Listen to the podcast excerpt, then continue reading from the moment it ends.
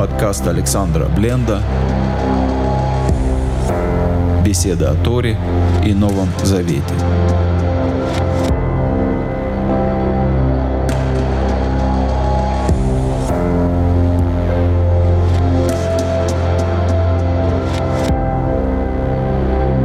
Шалом, дорогие друзья. Всем шалом, всем доброго вечера. Снова очень рад быть вместе со всеми вами. И с Божьей помощью мы с вами сегодня продолжаем читать книгу Берешит. И сегодня будем читать 12 главу, 12 глава, с которой начинается история про отца Авраама. Авраама. Давайте представим себе ситуацию. Жил-то был человек, которого звали Терах. Когда ему было 70 лет, у него было трое детей – Нахор, Авраам и Аран, старший Авраам. Аран умер, умер самый молодой из его детей, а оставив после себя мальчика Лота, девочку Мелку и девочку Иску. Мальчика Лота усыновил, видимо, Авраам на Мелке женился Нахор. Итак, Нахор — это Актера, у него трое детей, ему 70 лет, младший умер, старший женат на, видимо, бесплодной женщине, есть еще и Нахор. И Терах отправляется из Ур-Казима, отправляется в страну Хананскую, много разных причин, мы говорили об этом, но, в общем-то, человек, у которого очень мало надежды в жизни – побитая, но объединившаяся от ударов судьбы семья вместе собирается в Ханан, на хор, как мы видим, не идет вместе со всеми. Может быть, потому что он заранее уже тогда переселился в Харан, потому что потом мы считаем, что он живет в Харане, может, он переселился после. Так или иначе, вот такая вот небольшой горин, как сказать, зернышко ядро семьи переселяется в Харан. В Харане они остановились, они, видимо, собирались остановиться временно, так получилось, что они там осели. Такое часто бывает. Когда мы смотрим на эту семью, мы думаем, кому из них и почему мог бы обратиться Всевышний. Ну, может быть, Нахор, у которого там есть какие-то перспективы. Может быть, усыновленный Лот, у которого еще будут дочери, у которого тоже есть какие-то перспективы. И вот с этими мыслями мы оставили семью Тераха. И сегодня мы читаем 12 главу книги Берешит. Вемара Адунай Эль Авраам. И сказал Господь Аврааму, именно Аврааму, как мы помним, Авраам женат на Сарай, Сарай бесплодна, Аврааму 75 лет. И Всевышний говорит ему, «Лях лиха, Лех, леха, иди себе, иди к себе, иди ради себя. Или ты иди, не думай о других. Так можно это перевести. Миарцеха из страны своей, умы молодытха и от родного места своего. Это и родина, и родной очаг. После 48 главе книги Берешит мы читаем это в значении именно семья, семейный очаг. Умывей тавиха и из дома отца твоего. Эльха арец ашер арека страну, которую я укажу тебе. Итак, вспомним. Авраам 75 лет. Он женат на бесплодной Саре, у него нет детей. И Всевышний говорит ему, оставь свою семью, всю свою родню и переселись, иди за мной в страну, которую я тебе. На самом деле очень тяжелое повеление. Авраам, бездетный Авраам целиком и полностью зависит от своей родни, его экономика, э, его быт, вплетен в быт его семьи. Трудно так взять все и оставить. И снова возникает вопрос, почему именно Авраам? Если когда мы читаем про Машея позже, мы читаем предысторию его рождения, чудесное избавление, он чудесным образом попал в дом фараона, и всю удивительную предысторию читаем, то здесь мы ничего такого не видим.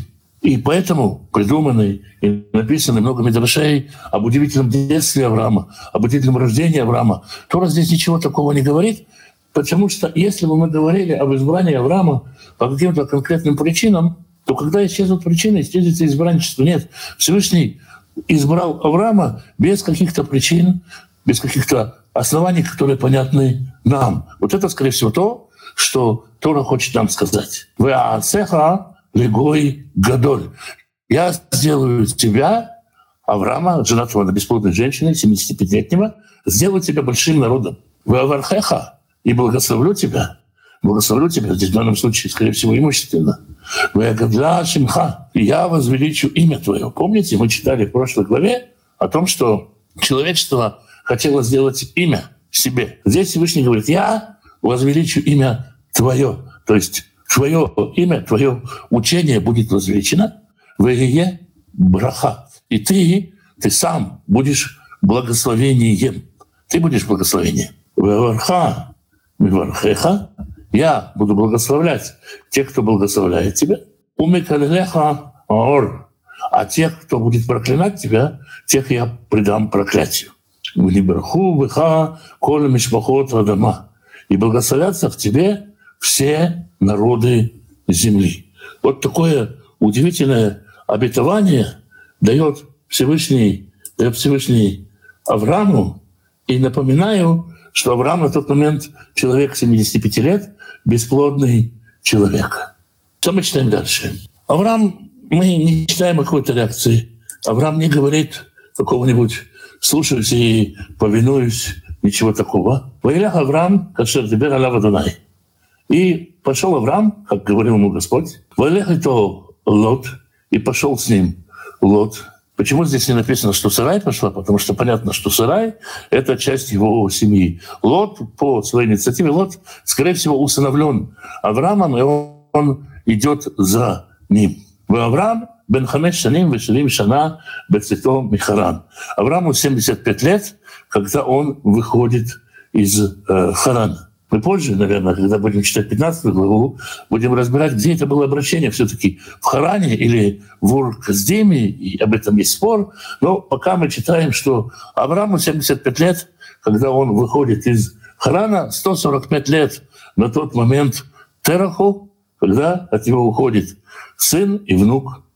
Ведь как Авраам, и царай что? И взял Авраам царай жену свою, Ваитлот бен Ахив, и Лота племянника своего, Вайтколя Рехушам Ашер Рахшу, и все имущество, которое они приобрели, Вайтанефеш Ашер Расу Харан, и души, которые они сделали в Харане, обычно комментаторы говорят, что это души, которые Авраам учил Торе, приближал к Торе, но можно здесь понять, что это рабы, что это рабы, которых Авраам приобрел в Харане. В Яцу Лалехет Арцахнан, и вышли они идти в страну хананскую, воевал Арцахнан, и пришли в страну хананскую. Удивительно, зачем это писать? Можно было написать «вышли в страну хананскую», и будет понятно, что пришли. Или просто «и пришли они в страну хананскую». Это написано потому, что в прошлой главе мы читали другую историю, когда его отец Терах вышел в страну хананскую и не дошел до страны хананской.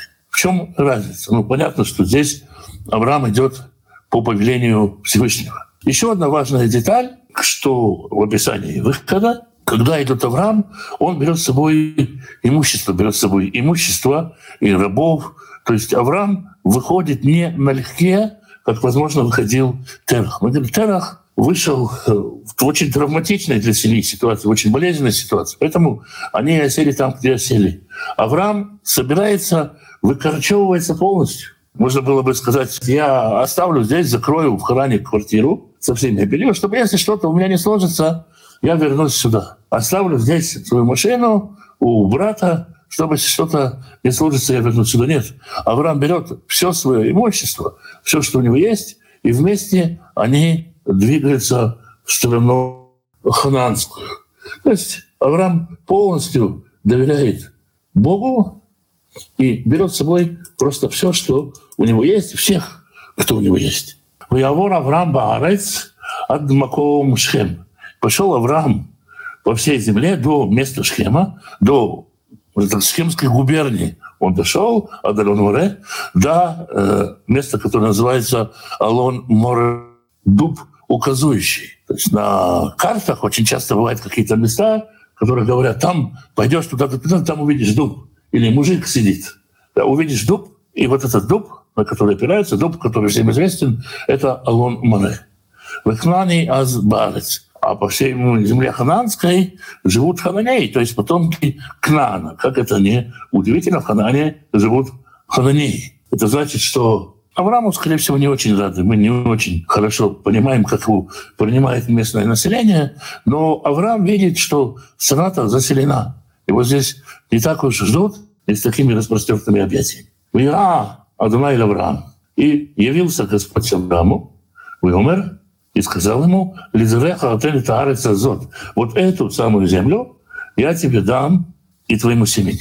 То есть Здесь есть подтверждение, что вам пришел туда, куда надо. Это подтверждение в Шхеме. В Явен сам Мизбеах, и там он построил жертвенником, Богу показавшемуся. Если когда Авраам жил в Харане, может быть, еще в Урказдеме, а может быть, еще и в раннем детстве, мы не знаем, Бог слышался Аврааму, он говорил с Авраамом, Авраам слышал его голос, то здесь впервые мы видим, что Бог показывается Аврааму, и Авраам вот этому Богу, который показался, строит жертвенник.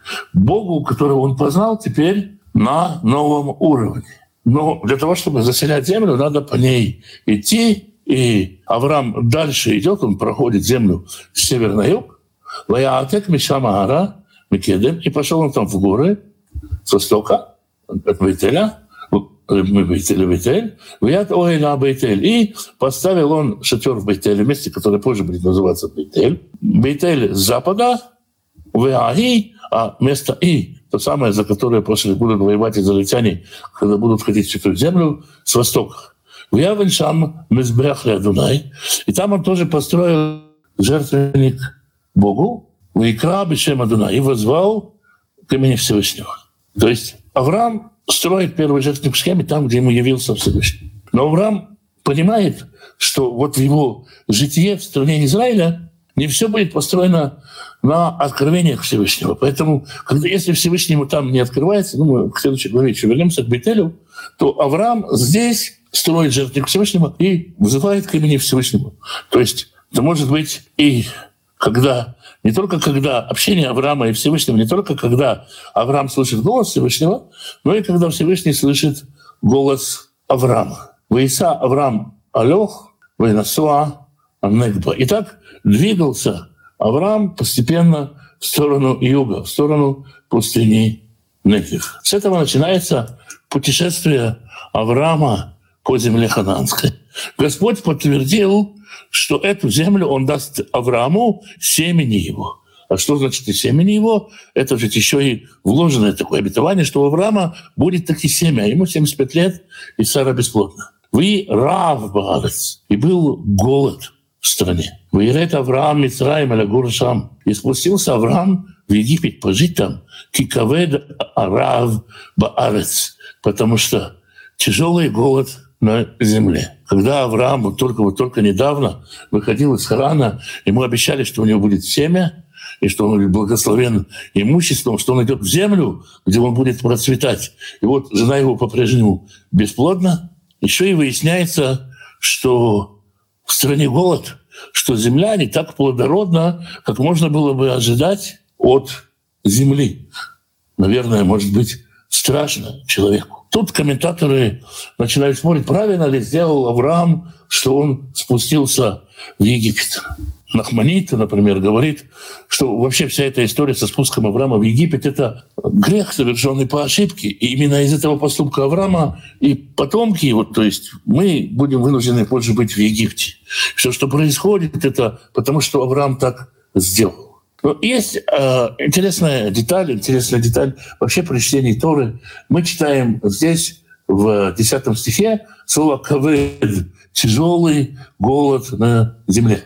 В, 13, в следующей 13 главе, когда Авраам возвращается из Египта, мы прочитаем, что Авраам тяжелый и богатый имуществом. То же самое слово «кавед» уже в совершенно другом исправленном виде. И в этом использовании одного и того же слова Писание как бы ставит нас в такие рамки и показывает, нет, Авраам правильно сделал, что он спустился в Египет. Если вы живете в стране Израиля, где бы вы ни жили, в какой стране бы вы ни жили, если вы коренной житель этой страны, если вы к ней причастны, вы должны знать, что делать, когда там жить невозможно. Вы должны быть готовы ее оставить, чтобы туда вернуться. Это не только страна, в которой ты живешь, это и страна, в которой ты возвращаешься. Поэтому совершенно правильно было Аврааму спуститься в Египет. Я кашер крив Раво Мицрайма. И было, когда он стал приближаться к Египту, Йомер аль Сарай. И что? И сказал Сарай жене своей. Киша яфат маре ат. Вот теперь я узнал, что ты женщина красивая видом. И снова по поводу этого стиха есть множество комментариев. И, наверное, можно сказать, как это обычно я говорю, комментарии говорят о комментаторах. Есть комментаторы, которые говорят, Авраам был настолько скромным человеком, что никогда не разглядывал свою жену. Вдруг он на нее поглядел, увидев египтянок разных и так далее, понял, у меня же красивая жена. Однако же какая красавица у меня жена. Такой вот скромный муж. Я не знаю, сестры слушают, женщины слушают. Кому-то понравится муж, который не обращает внимания на красоту своей жены. Надо не только видеть красоту своей жены еще до свадьбы, но и говорить ей о том, как она красива и как она прекрасна. И, скорее всего, здесь речь идет о том, что Авраам говорит, я понимаю, что ты царай, красивая женщина, 65-летняя. Это вызывает у Авраама беспокойство. Авраам беспокоится по этому поводу. я и будет кияруатах мицрим. И будет, если увидят тебя египтяне, в Амру и что, и скажут, это его жена, Яргот и Утах и Хаю. Они меня убьют, а тебя э, будут сохранять в живых. То есть э, тебя будут заставлять жить, будут заставлять и твои жизненные силы служить им. Это то, что беспокоит Авраама. Если он приходит с красавицей и женой, невозможно у человека просто забрать жену при жизни. А для египтян убийство гораздо более простое преступление, чем прелюбодеяние. Так у них устроен уголовный кодекс. Поэтому они меня убьют, а тебя возьмут и будут тебя использовать. Поэтому Авраам говорит, Амрина Ахутиат, скажи, пожалуйста, что ты сестра мне. Лиман Етавли Беавурех. Чтобы мне было хорошо ради тебя, Вайтана в Шибегалех, и чтобы жила душа моя благодаря тебе. Очень страшные слова, когда читаешь это современным языком. Кто из мужчин готов бы был так поступить, как Авраам поступает? И снова Нахманит, другие комментаторы говорят, какой же тяжкий грех совершает здесь Авраам, какое-то неверие и какое-то страшное отношение к жене. Но мы читаем это, зная, чем все кончилось. Авраам, когда планировал это с Сарой, не знал, чем все кончится. Давайте почитаем дальше и попытаемся понять, что хотел Авраам и что получилось в конце. Веик его Авраам Мицрайма. И было, когда пришел Авраам в Египет, в его Мицриме Тишак Ефа и Миот. Вы увидели египтяне женщину, что она очень красива. И 15 стих, обратите внимание, как он записан. «Ваеру отался рей паро». И увидели ее, вельможи фараона. «Ваеру та эль паро». И стали нахваливать ее фараону, «Ветукаха иша бейт паро». И была взята женщина в дом фараона. Авраам, Аврааму, идти в Авра. Аврааму стало хорошо ради нее. Действительно, фараон сделал ему хорошо, выили сон, и дали ему мелкого скота, у Вакара крупного скота, в Хамурим и ослы, в Авадим и рабы, в Шевхот, и рабыни, в Этунот, и ослицы у Гмалим, и верблюдицы. Вот такая вот история. Естественно, да, комментаторы говорят, вот как Авраам поступил, еще и Раби Шлома Ицхаки, который комментирует, а мне будет хорошо ради тебя, я получил ради тебя подарки. И вот мы читаем Авраам, так и получил за жену подарки, отдал жену фараону. И вот такая вот неприглядная история получилась. Что же там на самом деле произошло? Авраам идет в Египет, он понимает, что если египтяне будут исходить из того, что Сарай — это его жена, они его могут просто убить и жену забрать. Если же он скажет, что он ее брат, то тогда египтяне будут приходить к нему свататься, свататься к Саре. И какое-то время Авраам может хитрить и говорить, я хочу за нее многолеон египетских фунтов или кучелион американских долларов, еще гору самоцветов, э, миллион верблюдец, ну и так далее, и так далее, и так далее. То есть Авраам может торговаться, а каждый, кто будет приходить, будет еще и дарить подарки. Но, скорее всего, здесь вот это слово «итивли», которое здесь используется, как и оно дальше в Торе используется, а мне похорошеет. То есть я достигну своей цели, я просто выживу, я просто избавлю душу свою. Таков был замысел у Авраама. То есть Авраам думал, я буду сидеть в шатре рядом с Сарой, желающие к ней сосвататься будут приходить, я буду предлагать им дать за нее такой-то такой-то вена, такой-то такой-то колым. А это будет очень большой вина, они не будут соглашаться, но каждый все равно будет кто-то дарить, кто-то принесет позолоченный кальян, кто-то принесет верблюда. Ну и в любом случае потянем время, а там голод в стране Израиля закончится, и мы спокойно сможем туда вернуться. Но не тут-то было. В чем была ошибка? В чем, на что Авраам не рассчитывал, что придет фараон. Фараону доложили, может, вы увидели Сару, доложили, что есть красивая женщина. Она была взята в дом фараона, а фараон сказал, ты хотел многолеон египетских фунтов на тебе. Хотел верблюдов, рабынь, ослиц. Вот тебе без счета. И получилось, что Авраам действительно остался вот с этими всеми подарочками, но без царя. Если в этом ошибка Авраама есть, конечно, ну, можно было бы уповать на Всевышнего, много чего можно говорить. Есть э, такая история, которая произошла однажды в суде в современном Израиле, когда судья Шамгар сказал, знаете, мы сейчас сидим в проветриваемом помещении под вентиляторами, тогда еще не было кондиционеров, и нам легко принимать какие-то решения. Каково же было бы принимать решения там, где э, вентиляторов э, не было, и там, где шел бой, там, где было все в режиме реального времени. Авраам рассчитывал на то, что вот так вот у него получится сделать, получилось немного по-другому. Авраам еще не выучил этот урок, мы еще в дальнейшем увидим, что на этом все не заканчивается. Так Сара оказывается в доме фараона. Ваинга Адунай Паро Нагарим Гдулим и поразил Господь фараона поражениями великими. Вейд Бейтох и дом его. Альдвар Сарай Эштаврам.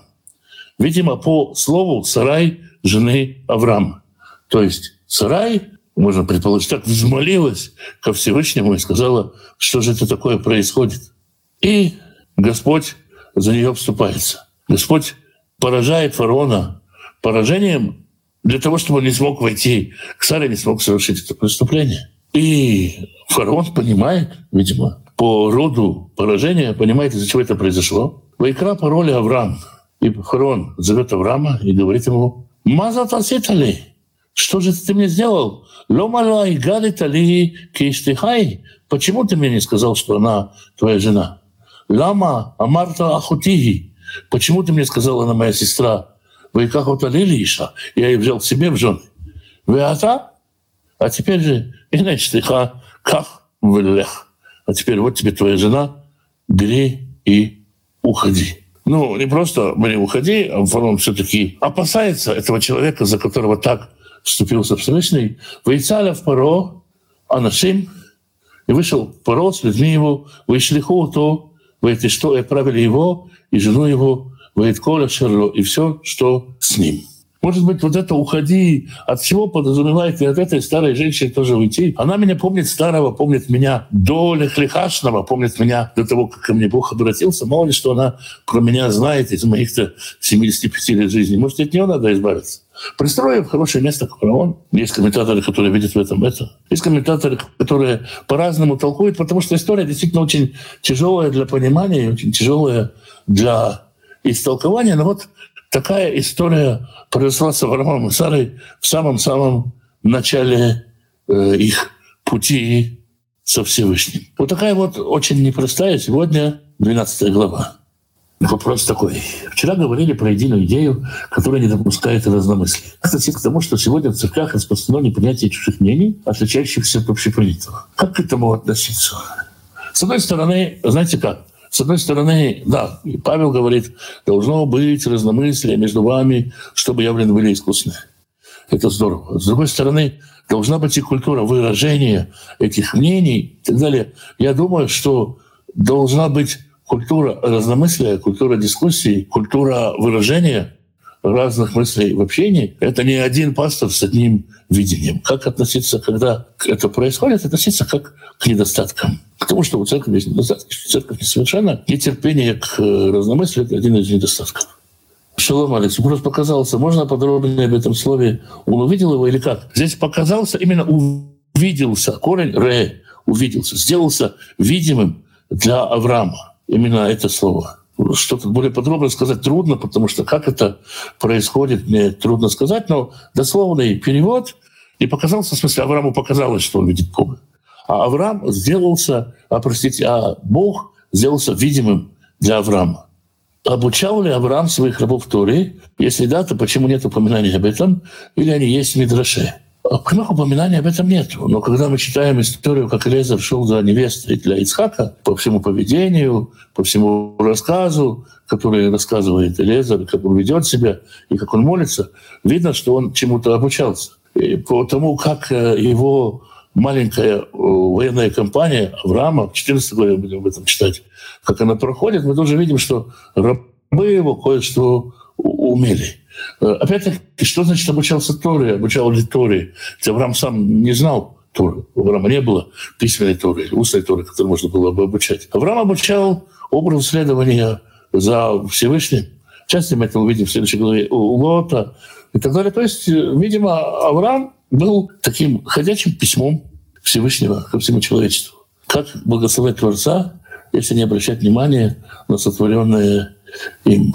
не представляю себе как. То есть мы благословляем Творца, не просто так, благословен Ты, Господь. Или спасибо Тебе, Господь. Мы всегда благословляем Господа за что-то, что мы видим, за что-то, э, что, за что мы сегодня конкретно Господа благословляем. Если ни на что не обращать внимания, то как просто спасибо тебе, Бог? Нет. Благословение, оно обязательно присоединение к чему-нибудь, к какому-то раскрытию Бога в мироздании. Ведь мы его не благословляем в смысле, что он э, становится благословен. Мы никак не влияем на него.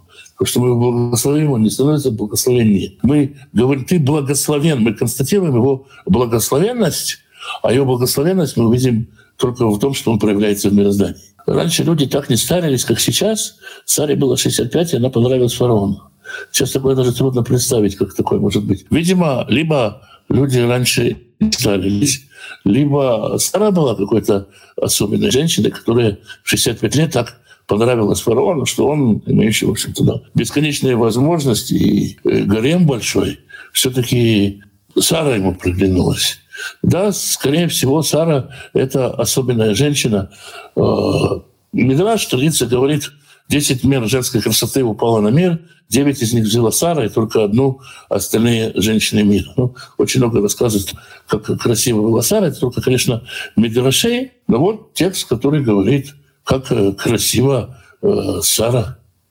Сара была моложе Авраама, позже там будет сказано о том, что разница между ними около 10 лет. О каких проклятиях идет речь в стихе третьем, как они могут проявляться в жизни злословящих. То есть тот, кто пренебрегает тобой, тем я пренебрегу, говорит Господь так. Словно можно сказать так. То есть я лишу своего света, внутреннего света, лишу источника жизни, лишу своего попечения того, кто проклинает тебя. Сара блондинка. Ну, я не знаю, кто нравился фараону и как выглядела Сара. Трудно, трудно сказать. Пусть, как сказать, Сара выглядит как ваша супруга. Каждая, каждая женщина в глазах своего мужа пусть будет сарай. И чтобы мы знали, что вот наша жена, она самая красивая. Как фараон догадался о том, что именно из-за Сары наказание. Вот, вы знаете, на самом деле в жизни человека происходило не так уж много событий. То есть э, не то, что фараон сидел и думал за это, за это, за это. Взял женщину, случилось то, что случилось.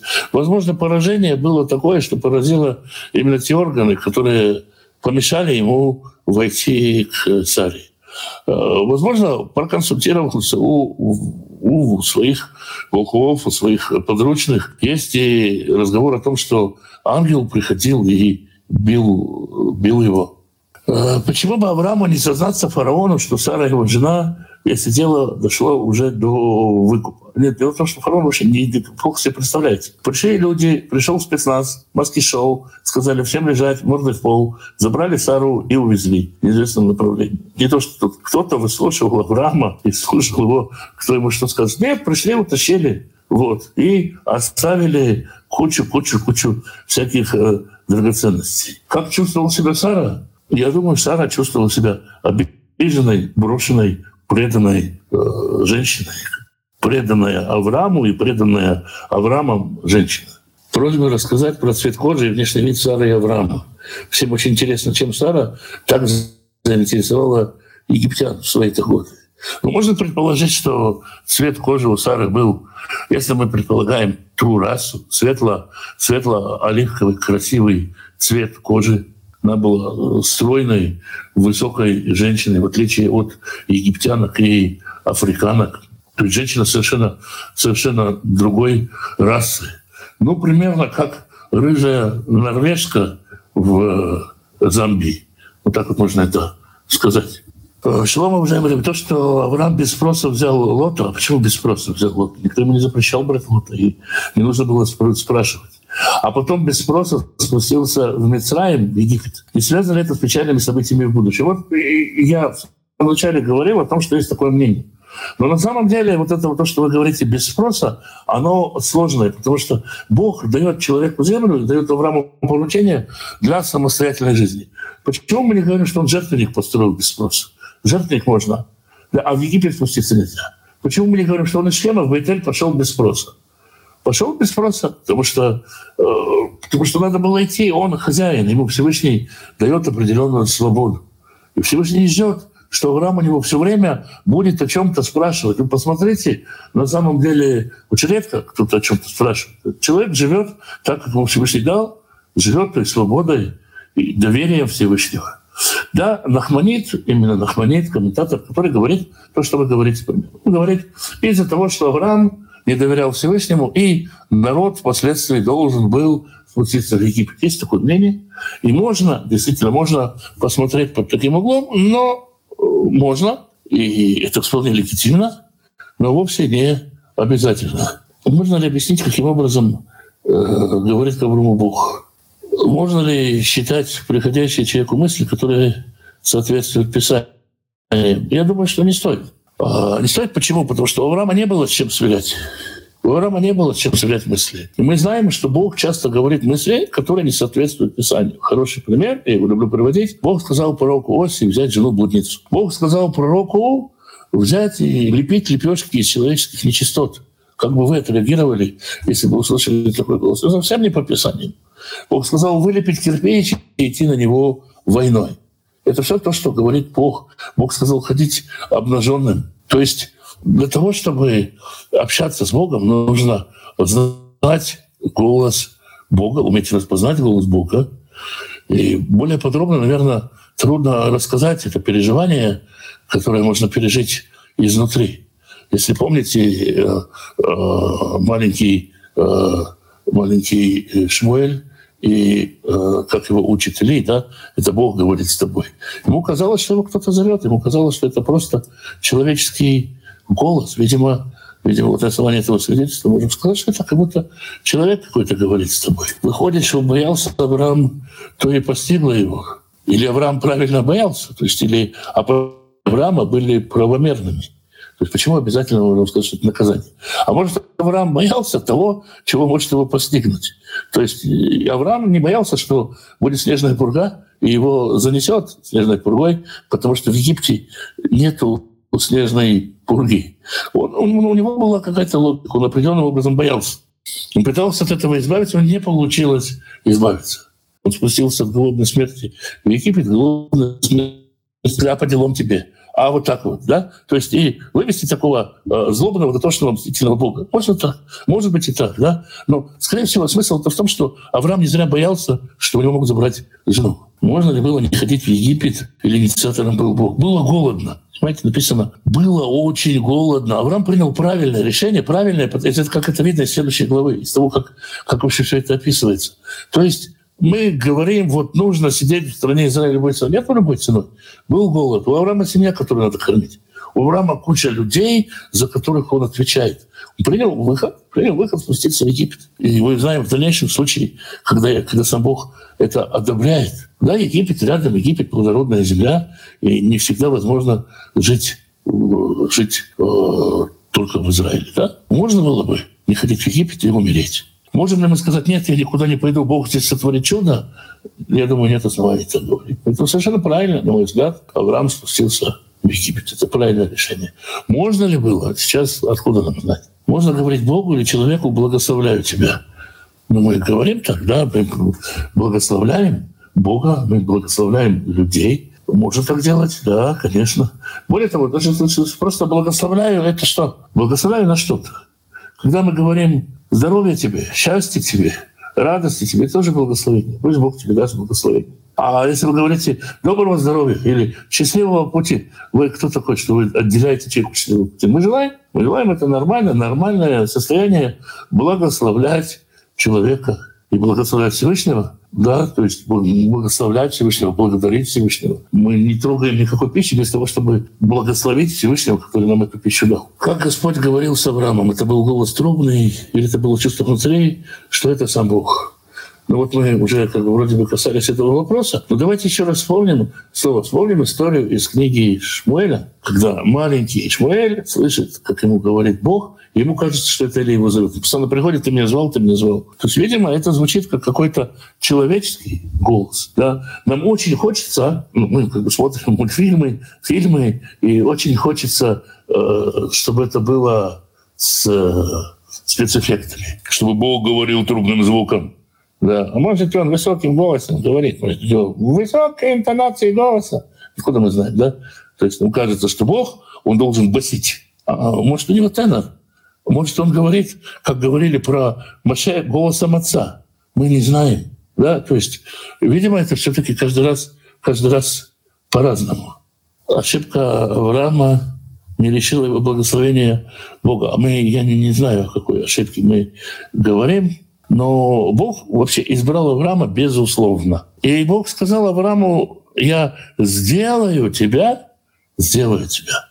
Не поставлю, ничего я сделаю. То есть я буду с тобой работать, я тебя беру, я буду твоим тренером. И то есть не, не было никакой здесь ошибки. А когда ты берешь кого-то учить, ты понимаешь, что он будет ошибаться. А если ты будешь ошибаться, ты не будешь моим учеником, так не бывает. Нет. Бог наставляет Авраама, ведет Авраама. Понятно, что будут ошибки. У меня будут ошибки всегда. У вас будут всегда ошибки. Всю жизнь мы будем ошибаться. Бог нас не бросит из-за наших ошибок. В наше время верующие выдают желаемое за действительно. Много пророчеств, которые якобы не услышали самого Всевышнего. Как понять, что ты услышал именно от самого Господа? Очень сложный вопрос. Сложный вопрос, куда прежде всего ведет то, что я услышал к чему это ведет, да? А является ли это продолжением каких-то моих фантазий? Отвечает ли это на мои фантазии? Меняет ли это меня как то, что мне Бог сказал? Если мне Бог скажет, ты на свете всех милее, всех румянее и белее, то я пойму, что, видимо, это не Бог мне сказал. То есть если Бог говорит что-то, то он вмешивается в жизнь, ведет ее к каким-то переменам, что-то меняет, к чему-то меня зовет. Он как по пустякам не звонит, если так сказать. Прежде всего, насколько это меняет, насколько это, насколько это э, значимо, то, что Бог говорит. То, что очень часто человек какие-то собственные фантазии, собственные мысли, собственные красивые идеи э, воспринимает как откровение Божие, так это, так это не сегодня началось, так всегда. Всегда смущает, что и женились они тоже очень поздно по нашим меркам. 40 лет, медленнее происходило взросление в те времена. Люди, может быть, долго жили, по-другому относились к браку. Мы вообще очень мало что, что они знаем. Мы к тому же не знаем, во сколько лет они женились. То есть ну, потом про Исхака сказано, что в 40 лет. А некоторые, может быть, и пораньше женились. Алекса с вами говорил Бог? Ну, я, наверное, на такой личный вопрос не, не стану отвечать. И очень тяжело всегда. Не, не советую переходить на личности, потому что человеку трудно про себя свидетельствовать, трудно про себя говорить. И мой опыт, наверное, не поможет ничем вашему опыту, поэтому позвольте мне извиниться и оставить без ответа этот вопрос. Как э, перекликается с тем, что меньше благословляется большим? После того, как узнал об этом, как-то неловко благословлять стало.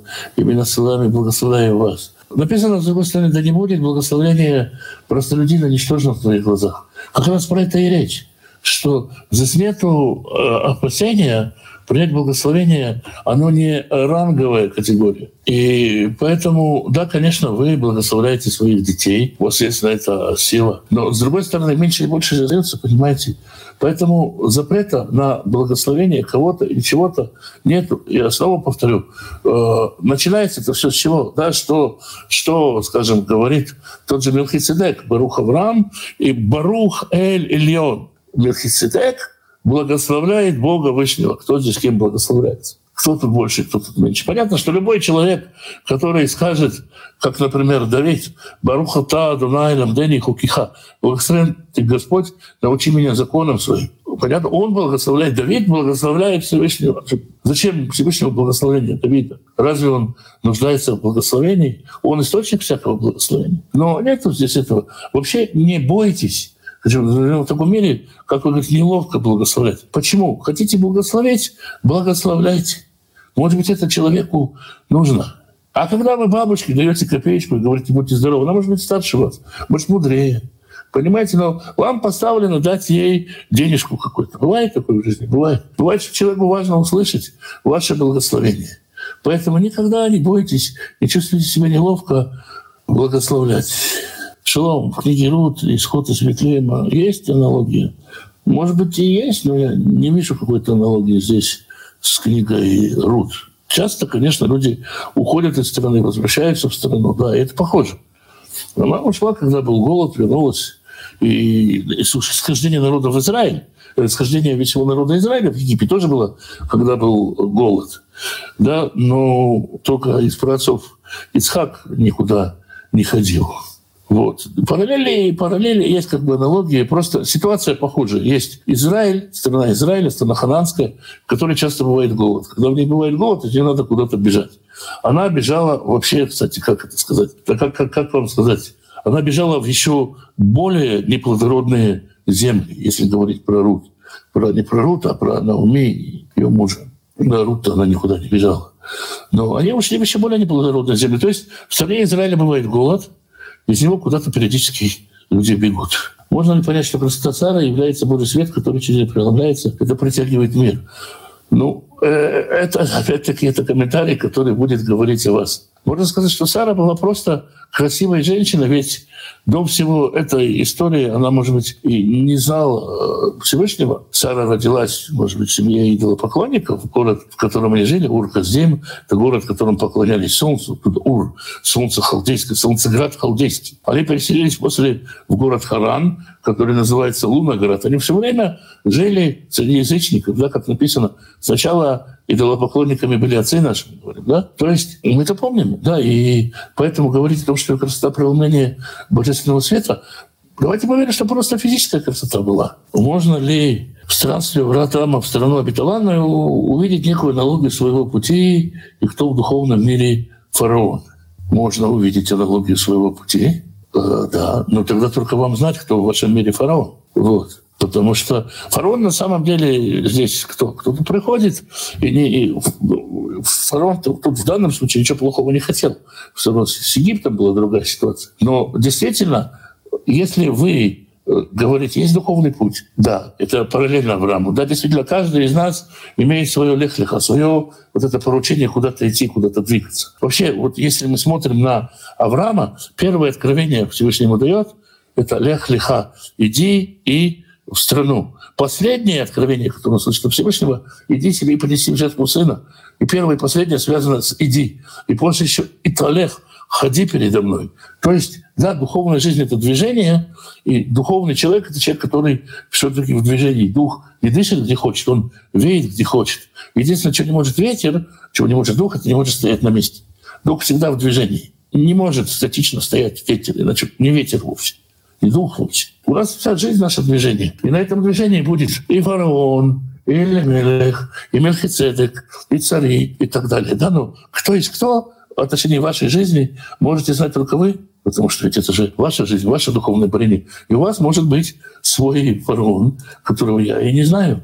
Есть предположение, что поход в Египет был по согласию Авраама и Сары, она осознанно рисковала ради спасения с ним. Поэтому Всевышний благословил Сара прокомментируйте, пожалуйста. Я не знаю, кто сделает такое предложение. Нету, как вы понимаете, Бог не садист, не садист, не измыватель. И он не может позволить себе, чтобы и так далее, ради спасения всех. Сара ради спасения всех сказала, что она сестра. Э, вот. То есть не нужно, не нужно делать мучеников из людей. Да? Не нужно... И, и получается, что Бог, он такой, который в таком мученичестве нуждается. То есть снова комментарий, который, я не знаю, где вы услышали, больше свидетельствует о комментаторе. Здесь же понятно, что Авраам сказал, а мне будет хорошо за тебя и будет жить душа моя. Здорово, конечно, что Авраам потом будет помнить, что ему хорошо из-за Сары. Да, потому что обычно, когда мы говорим жене или жена говорит мужу, все из-за тебя, она не говорит, что все хорошее в моей жизни из-за тебя. Обычно мы про другое если он сказал, мне будет хорошо из-за тебя, и жена моя будет жить, и душа моя будет жить из-за тебя. Здорово, конечно, отношения хорошие, но и понятно, что Сара согласилась на это, потому что, потому что действительно иначе Авраама бы убили. Да, но суть тут все-таки не в этом. Были ли в те времена собрания общин, синагоги, богослужения, или были просто жертвенники? Был там, в то время был один верующий Авраам и его семья. Поэтому про какие-то собрания, церкви, деноминации трудно говорить. Вот Авраам построил жертвенник, поставил жертвенник, понес жертву. А чтобы они собирались и чтобы они делали, чтобы они учили, чтобы они делали? Нет. Конечно, не было таких собраний и так далее. Да и нужды в этом не было. Просто Авраам, брат, вера — это действие Бога, или это его ответственность? Нет уж, верить-то Авраам сам. То есть снова это свобода выбора Авраама. Бог не надевает Авраама как куклу на руку и начинает им играться. Давайте я его сделаю верующим человеком. Нет. И не включает режим автоматического управления. Поэтому нет, конечно. Это вера Авраама, это его подвиг, это его поступок. Представьте себе, человеку 75 лет, жена у него бесплодна, земля, в которую он пришел, не родит урожай, он спускается в Египет. Все равно он продолжает верить, продолжает видеть, что в этом будет благословение. До самого последнего момента он верит, что его жена, у которой уже и старение произошло, и климакс случился, все случилось. И сам он уже не молодой дядька. Все равно он верит. Вот это, это же вера, которую не вложишь. То есть Всевышний не управляет человеком на автоматическом режиме.